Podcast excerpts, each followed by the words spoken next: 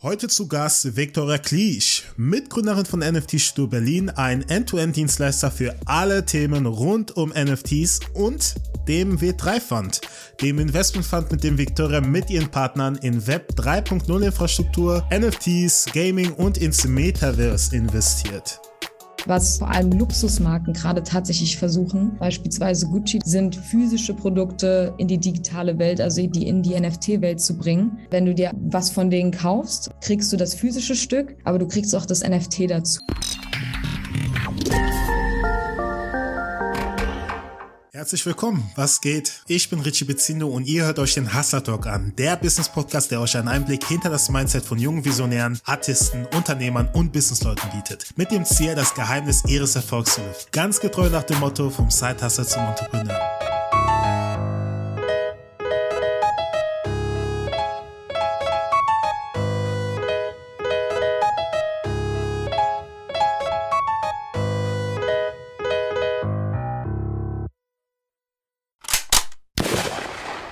Vielen Dank für die Einladung. Es freut mich immer über das zu reden, was ich jetzt gerade hauptberuflich mache, was mhm. die meisten sowieso noch nicht so gut verstehen.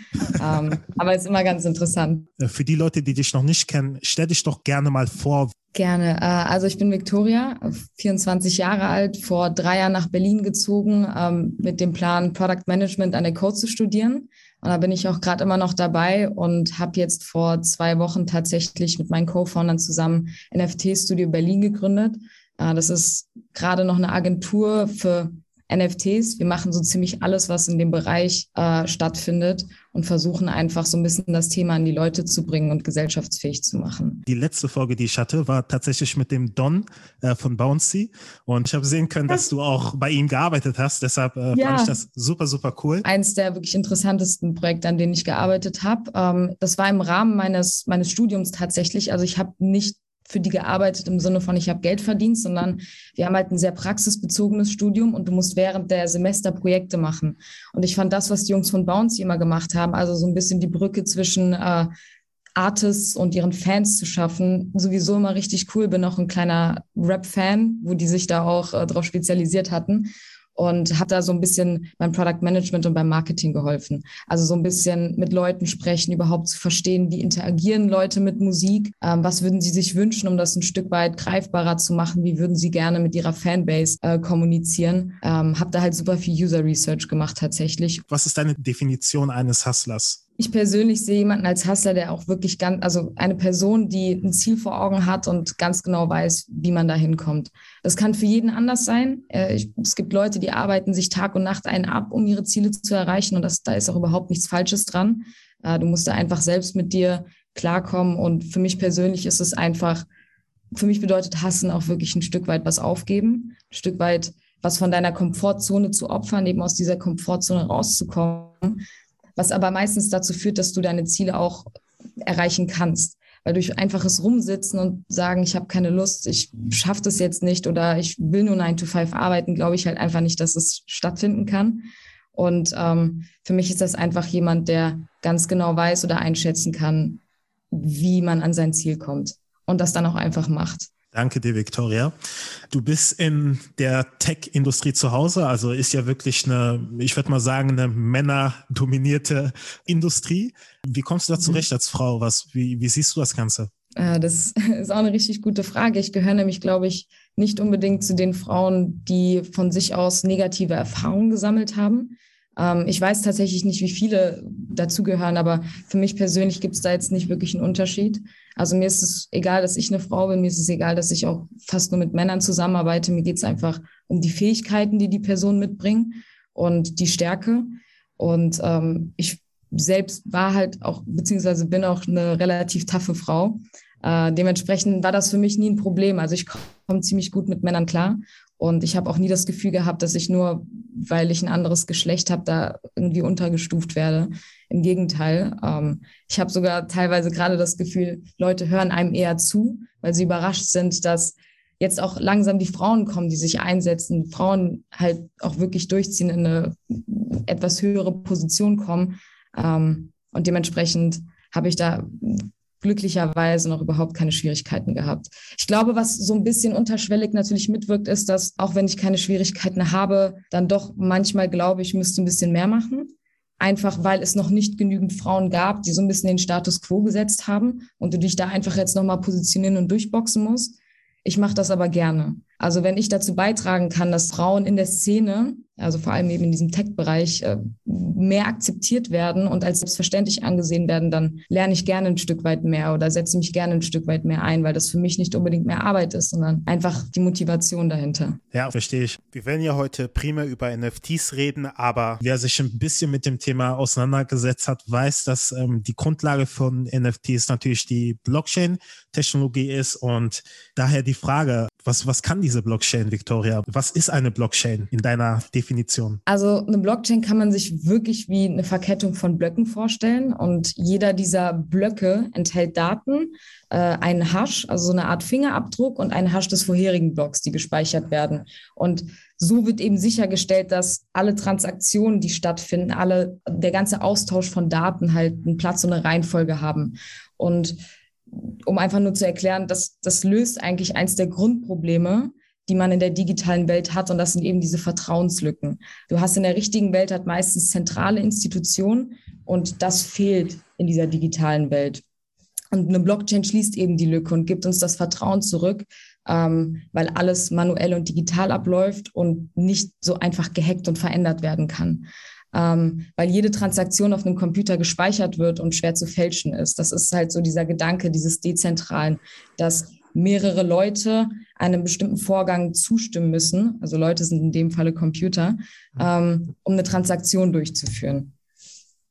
Was würdest du sagen, sind denn so die Haupteigenschaften einer Blockchain? Du hast gerade schon diesen der dezentralen Gedanken genannt, also die, die, Tatsache, dass die Blockchain nicht zentral gespeichert ist oder die Blockchain eine Art Datenbankfunktion hat die, oder mhm. dezentrales Hauptbuch. Das ist zum Beispiel eine Eigenschaft.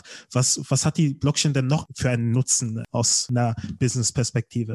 Ähm, sie ist einfach schnell. Also du, du, dadurch, dass du halt keine zentrale Institution hast, die dahinter steht und irgendwas bestätigen muss, sei es jetzt beispielsweise eine Bank. Also selbst wenn du heutzutage bei, ich bin jetzt bei der Sparkasse und wenn ich eine Überweisung machen will, dann dauert das halt manchmal trotzdem zwei, drei Tage. Und das fällt bei der Blockchain komplett weg, weil es automatisiert wird, weil da keiner dazwischen steht, der das alles erstmal bestätigen muss. Ähm, das dauert vielleicht höchstens ein paar Minuten, wenn wir von der Bitcoin-Blockchain ausgehen, aber da gibt es mittlerweile auch schon schnellere, schnellere Optionen. Ähm, und vielleicht, was noch ein ganz wichtiger Punkt ist, was ich jetzt auch selbst in diesem NFT-Space gemerkt habe, es gibt einfach keine Grenzen. Es ist halt noch recht anonym. Äh, es ist nicht mehr so anonym, wie es wahrscheinlich verrufen ist. Äh, man kennt das ja so von früher, dass man sich mit Bitcoin irgendwie auf komischen, also dass man sich über diesen Tor-Browser anmelden musste und so irgendwie an illegale Sachen gekommen ist. Das findet irgendwo immer noch statt, aber mittlerweile hat sich das deutlich ausgeweitet. Ähm, du kannst theoretisch jede Transaktion verfolgen. Das Einzige, was anonym ist, sind die Menschen, die halt hinter dieser Wallet-Address stehen. Und du kannst für dich selbst entscheiden, ob du anonym bleiben möchtest oder eben nicht. Mhm. Um, und das ist auch, glaube ich, ein ganz wichtiger Punkt und auch gerade noch ausschlaggebend für die NFT-Szene. Mhm. Genau, also wenn ich das nochmal so zusammenfasse, einen kleinen Recap. Das heißt, wir haben einmal diesen dezentralen Gedanken, dass wir Daten dezentral speichern können. Wir haben einmal diesen, diesen Automatisierungsfaktor, also Smart Contracts, das heißt intelligente Verträge.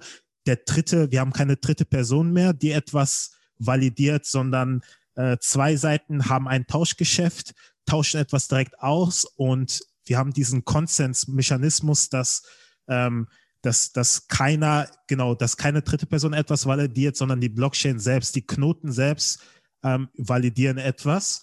Und äh, was du, glaube ich, noch genannt hast, ist genau das, das mit dem Daten äh, anonym. Also das Einzige, was öffentlich ist, ist deine Public Address. Ähm, also das, was quasi zu dir zurückzuführen ist. Aber solange du dich nicht selbst dafür entscheidest, irgendwie da mit deinem Gesicht vorzustehen, mhm sei es irgendwie durch ein Profilbild oder sonst irgendwas, weiß niemand, wer du bist. Also ich habe das Gefühl, es gibt momentan, ich weiß nicht wie viele, aber es gibt sehr, sehr viele Blockchain-Netzwerke. Ähm, woher kommt das? Hat jede Blockchain einen eigenen Nutzen oder sind das einfach Privatpersonen, die auf die Idee kommen, eine eigene Blockchain zu machen? Es ist, glaube ich, tatsächlich so, dass sich das so in den letzten Jahren entwickelt hat. Man muss ja auch sagen, Bitcoin, also die Bitcoin-Blockchain, die ja wirklich nur für die Bitcoin-Währung da ist, äh, ist ziemlich langsam. Ähm, und da gibt es mittlerweile einfach viel effizientere Methoden. Ähm, beispielsweise die Ethereum-Blockchain ist dann ein Stück weit schneller geworden, äh, basiert trotzdem auch auf diesem Proof-of-Work-Konsensusmechanismus, äh, wovon du ja auch schon gesprochen hast, ähm, der einfach gerade noch ziemlich viel Rechenleistung abfordert. Und ähm, ich meine, die Nachfrage ist da und es war nur eine Frage der Zeit, bis halt sich super viele Leute da auch irgendwie ihre Gedanken zugemacht haben. Und da gibt es jetzt beispielsweise noch die Solana-Blockchain, die sehr, sehr viel Aufmerksamkeit in den letzten zwei, drei Wochen auf sich gezogen hat. Die ist ähm, wirklich tausendmal, also mehrfach tausendmal schneller in ihrer Transaktion als eine Bitcoin-Blockchain beispielsweise. Da musst du manchmal zehn Minuten warten, bis der nächste Block geschürft ist. Äh, und das wird einfach bis auf ein minimales reduziert äh, bei anderen Blockchains.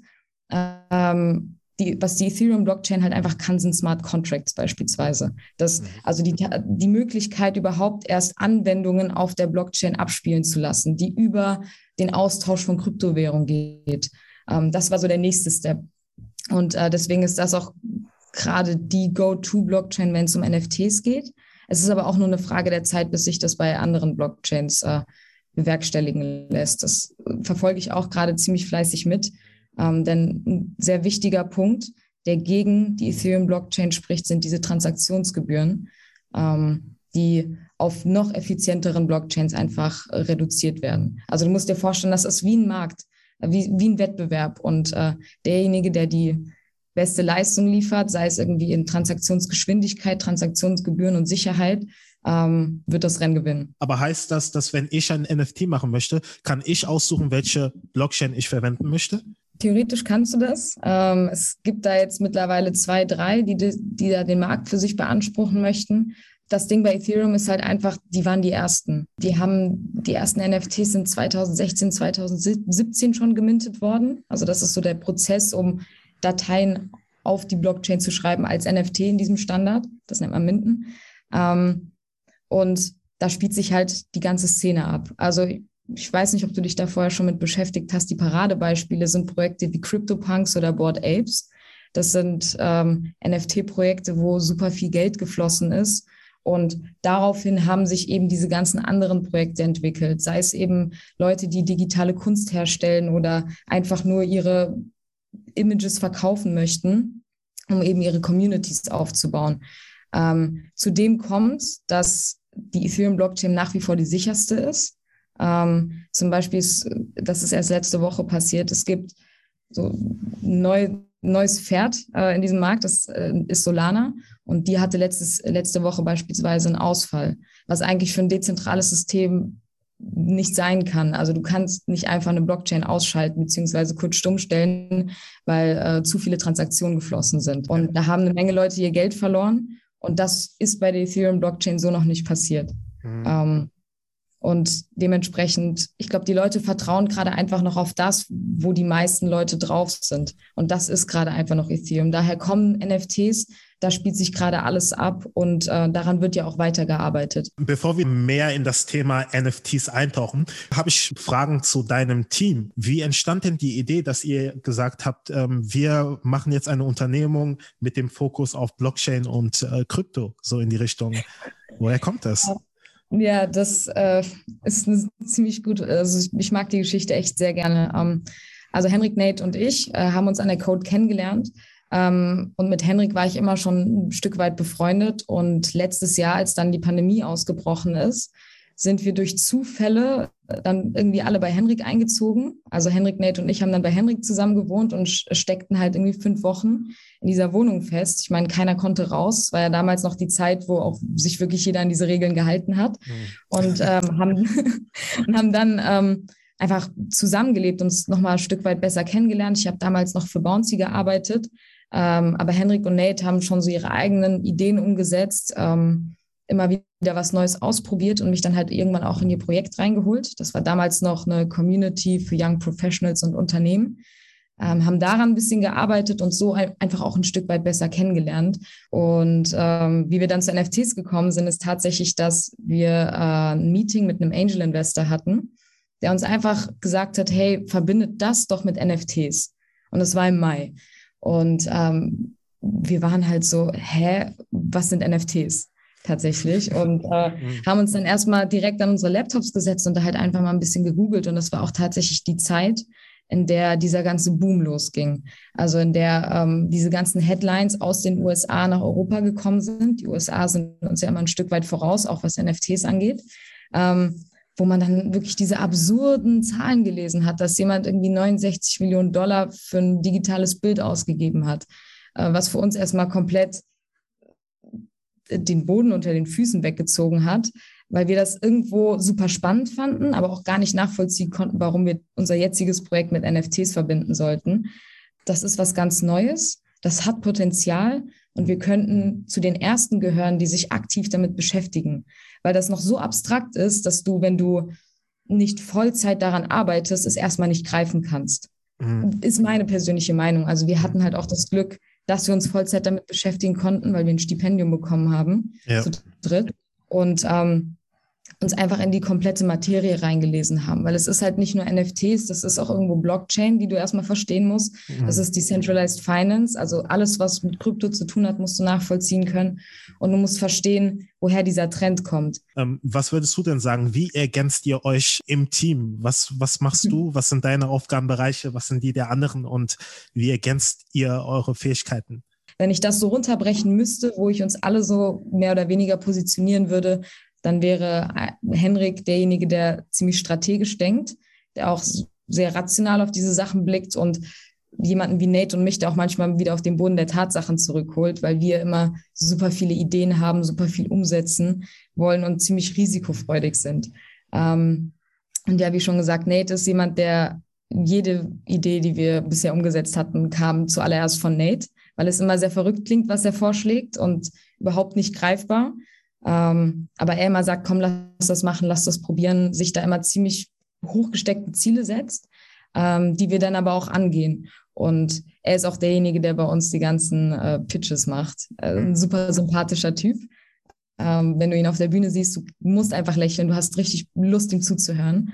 Und bei mir ist es tatsächlich, dass ich mich auf einer anderen emotionalen Form auf, auf unsere Kunden oder auf unsere User einlassen möchte. Das, was ich aus der Uni mitgenommen habe, ist vor allem alles, was so ein bisschen mit User Research zu tun hat.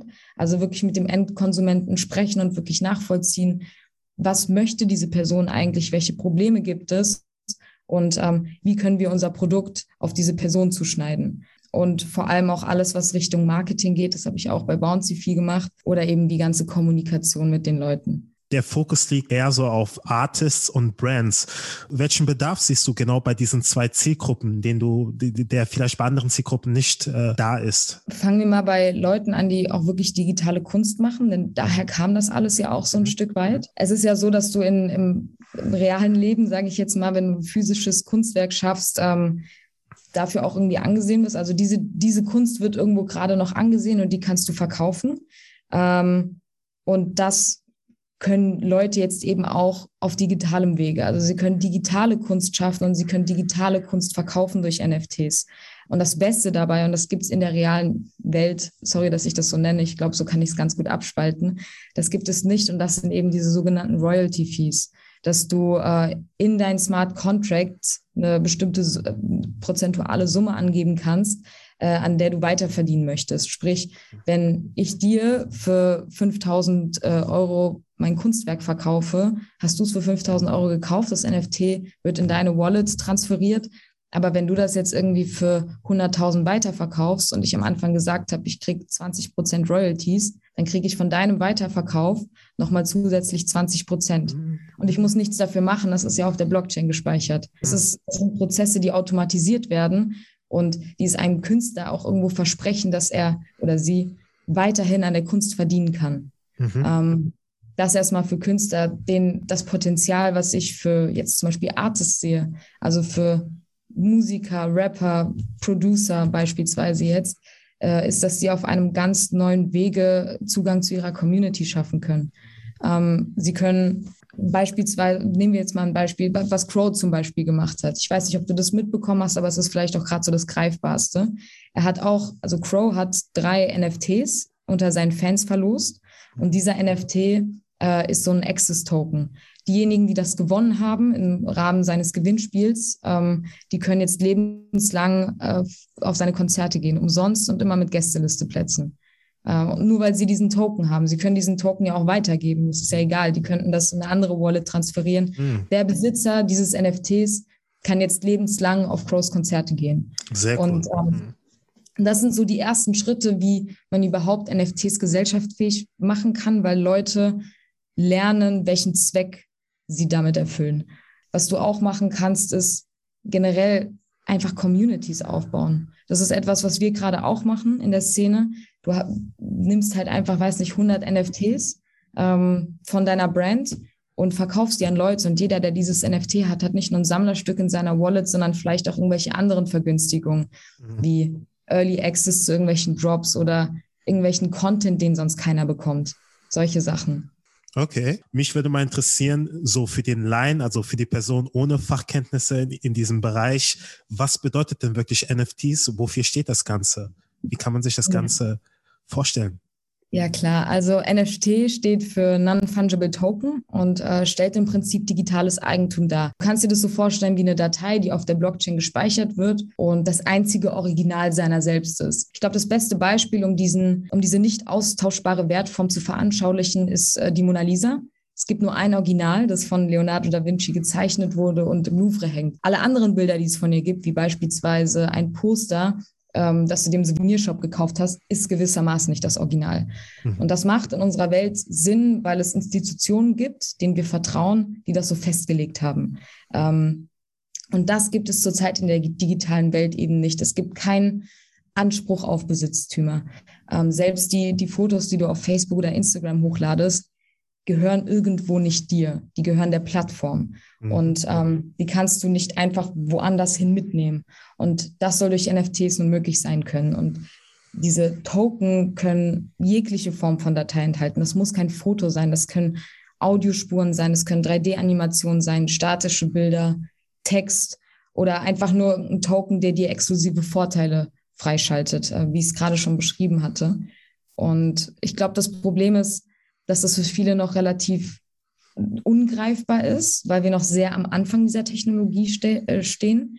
Solange sich eben diese Anwendungsbereiche, also dieser ganz klare Nutze, ähm, noch nicht in der Gesellschaft breit gemacht hat, können und wollen sich die Leute nicht damit beschäftigen. Das kann ich auch verstehen, weil die meisten Leute, die jetzt gerade das Internet nutzen, die äh, Apps wie Zoom benutzen, die wissen ja auch nicht, wie es funktioniert. Also die wissen nicht, was technisch dahinter steckt und das ist auch vollkommen in Ordnung. Das müssen sie nicht. Mhm. Kann jedes physische Produkt ein NFT sein? Also kann, mhm. kann man aus jedem physischen Gut einen NFT machen? Also du müsstest eine digitale Form davon erstellen. Ähm, du mhm. kannst, also um es mal umzudrehen, jedes digitale Produkt kann ein NFT sein. Mhm. Also alles, was du dir vorstellen kannst. Es gibt, als ich angefangen habe, mich damit zu beschäftigen, Anfang des Jahres, da wurden wirklich die verrücktesten Sachen als NFT gemintet. Also der, der erste Twitter-Post vom Gründer Jack Dorsey wurde als NFT verkauft. Ähm, das berühmte Video Charlie Bit My Finger, mit dem wir alle aufgewachsen ja. sind, wurde auch als NFT verkauft. Habe ich auch gehört, ähm, ja. Genau, also ganz viele bizarre Sachen, die digitalisiert sind, können als NFT verkauft werden was vor allem Luxusmarken gerade tatsächlich versuchen, sind physische Produkte in die digitale Welt, also die in die NFT-Welt zu bringen. Und das wollen sie so ein bisschen als Authentifizierungszertifikat nutzen. Mhm. Äh, das macht beispielsweise Gucci, das macht Burberry gerade auch. Ähm, wenn du dir also was von denen kaufst, äh, aus der neuen Kollektion wird es wahrscheinlich sein, kriegst du das physische Stück, aber du kriegst auch das NFT dazu, um einfach beweisen zu können, du besitzt das Original. Ähm, das wird wahrscheinlich langfristig noch einen höheren Nutzen haben, weil gerade ist es, genau. mhm. kannst es dir halt anschauen, es ist in deiner Wallet, du kannst in der Kryptowelt ein bisschen damit flexen, mhm. dass du dir einen Fall von Burberry gekauft hast. Aber ähm, gerade ist es halt für viele noch nicht greifbar, warum brauche ich das? Ja. Ich habe doch das Original gekauft. Ich kriege da meistens ein Stück Papier irgendwie dazu, eine Urkunde. Ähm, aber das sind halt auch wirklich die ersten Schritte. Die Leute probieren sich halt gerade aus.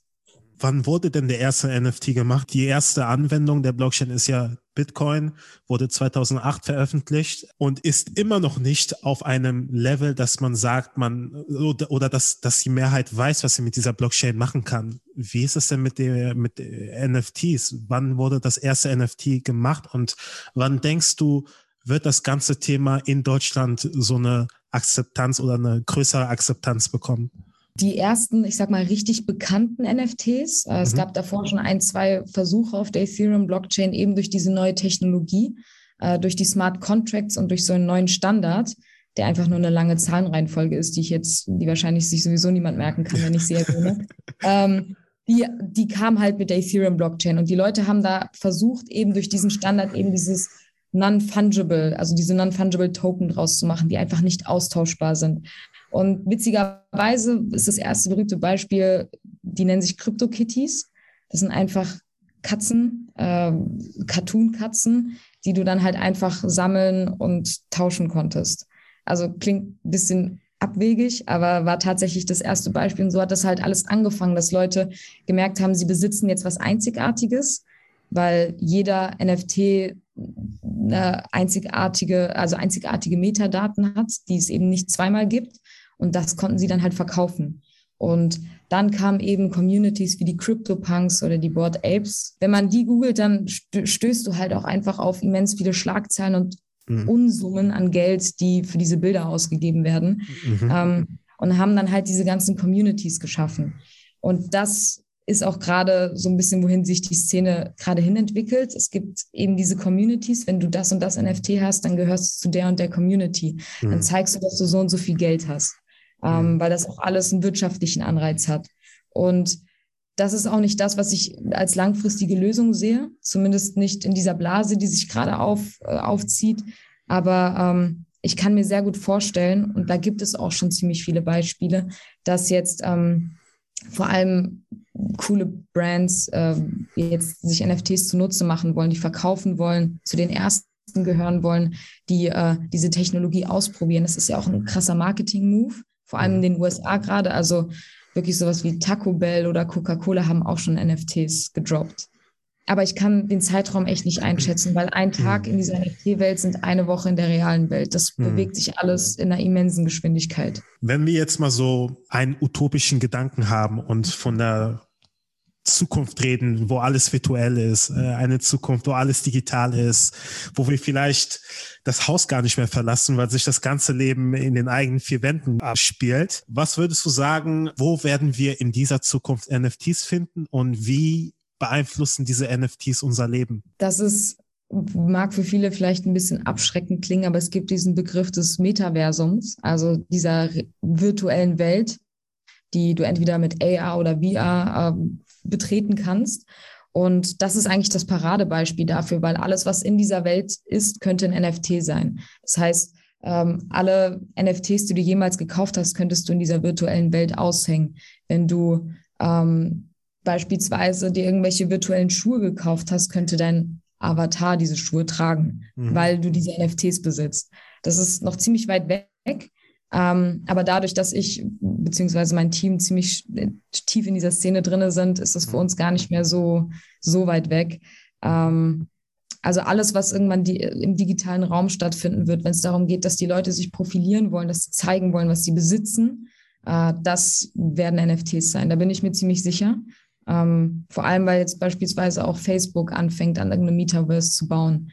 Ähm, für die ist das ja auch irgendwie ganz interessant, sich dahingehend weiterzuentwickeln. Ich glaube, das, was für viele, die sich das jetzt vielleicht anhören, am greifbarsten ist, ist so die Gaming-Industrie. Ich ja. meine, du kennst es ja wahrscheinlich auch, du kannst dir bei Fortnite Skins kaufen, die eigentlich nichts können, außer cool aussehen. Ähm, und diese Skins sind auch NFTs in, in, in der Gaming-Welt. Ähm, es gibt da wirklich ziemlich viele Beispiele gerade, also so wirklich Play-to-Earn-Games, die auf der Blockchain basieren, gerade gebaut werden, wo du auch noch Geld dazu verdienen kannst, wenn du die spielst. Und alles, was du dir dort kaufst, sind NFTs und mit denen kannst du dann halt weiter wirtschaften. Die kannst du auch weiterverkaufen. Es bilden sich halt diese kleinen Marktplätze. Ähm, ich habe jetzt hier ganz viele Sachen ein bisschen um mich hergeworfen. Wie du vielleicht hören kannst, bin ich ziemlich hyped, was das angeht. Sehr hyped, sehr hyped, aber sehr geil.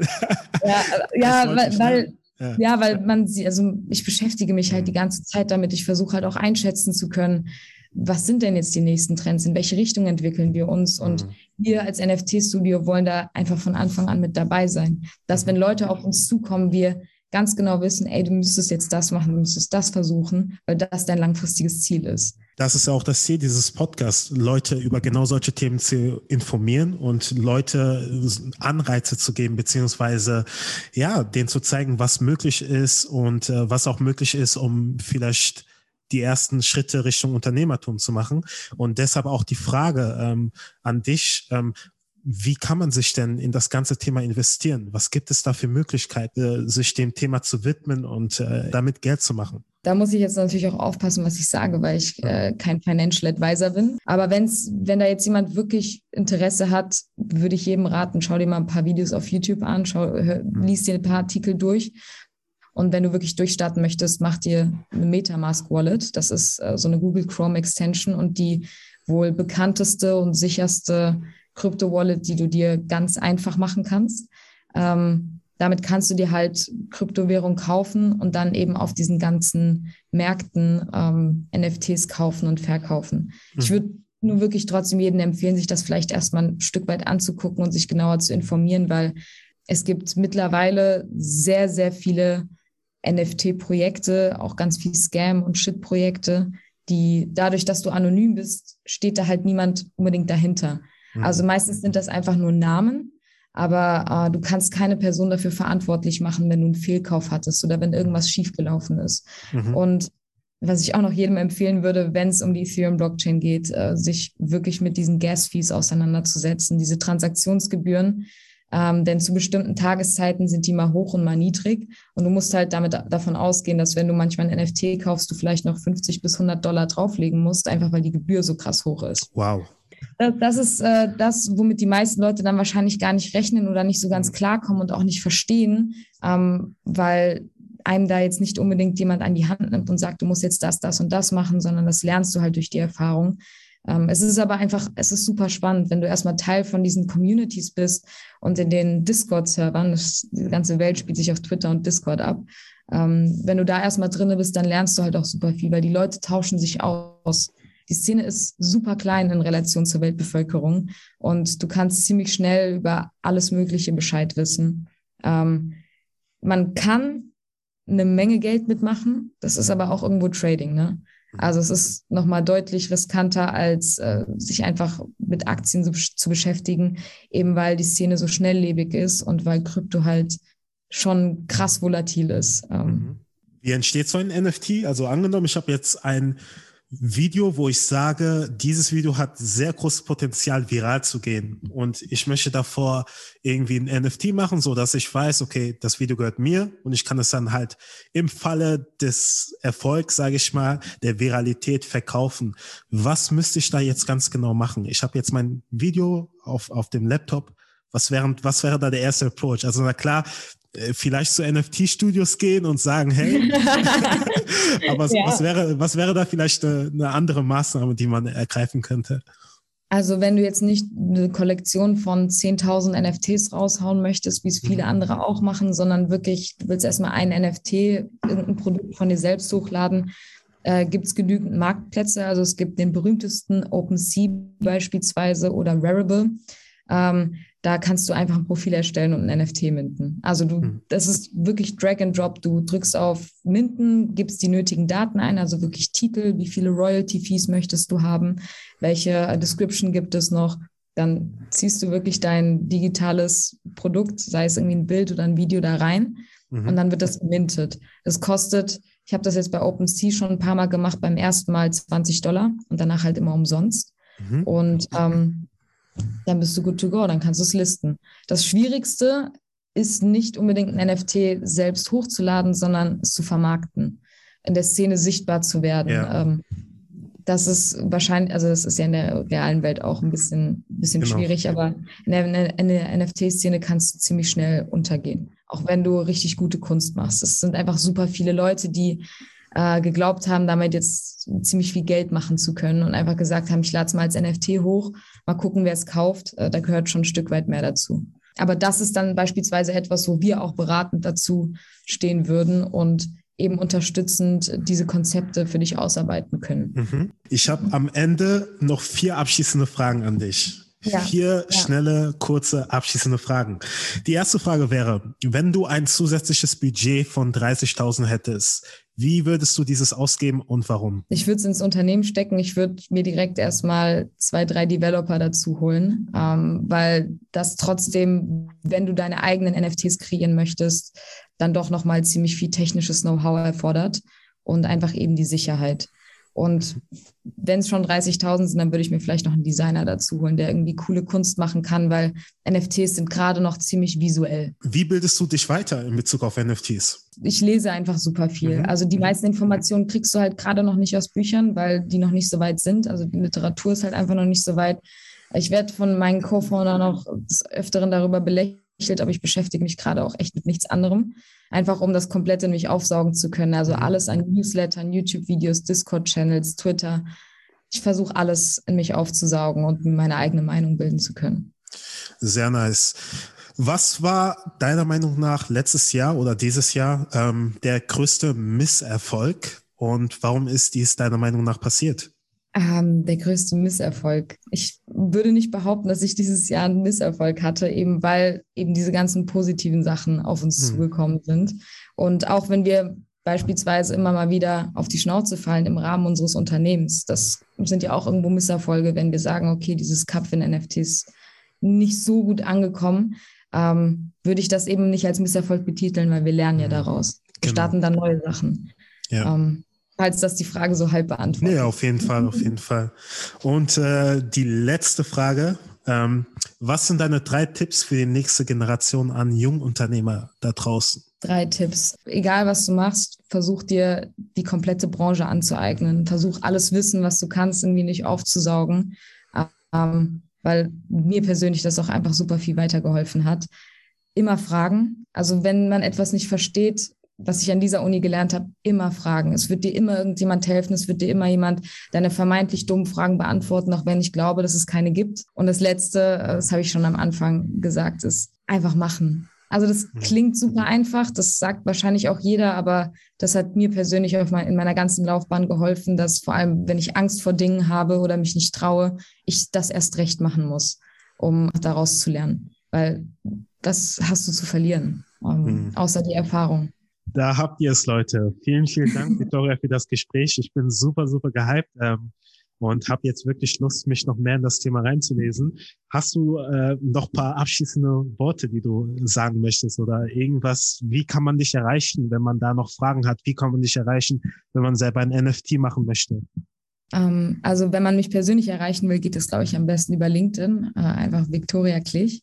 Ähm, wenn man mit uns arbeiten möchte oder einfach generell Fragen hat, da, dafür sind wir nämlich auch da. Das machen wir auch super gerne. Einfach auf unsere Website nftstudio.berlin ähm, und einfach mit uns in Kontakt treten. So, wir sind super offen für jedes Projekt, für alle möglichen Anregungen. Wie ich es am Anfang gesagt habe, wir wollen die Leute einfach aufklären und denen so ein bisschen die Angst und die Sorge nehmen, dass das was, was Schlimmes ist oder was zu mhm. kompliziert ist ähm, und einfach coole Projekte starten.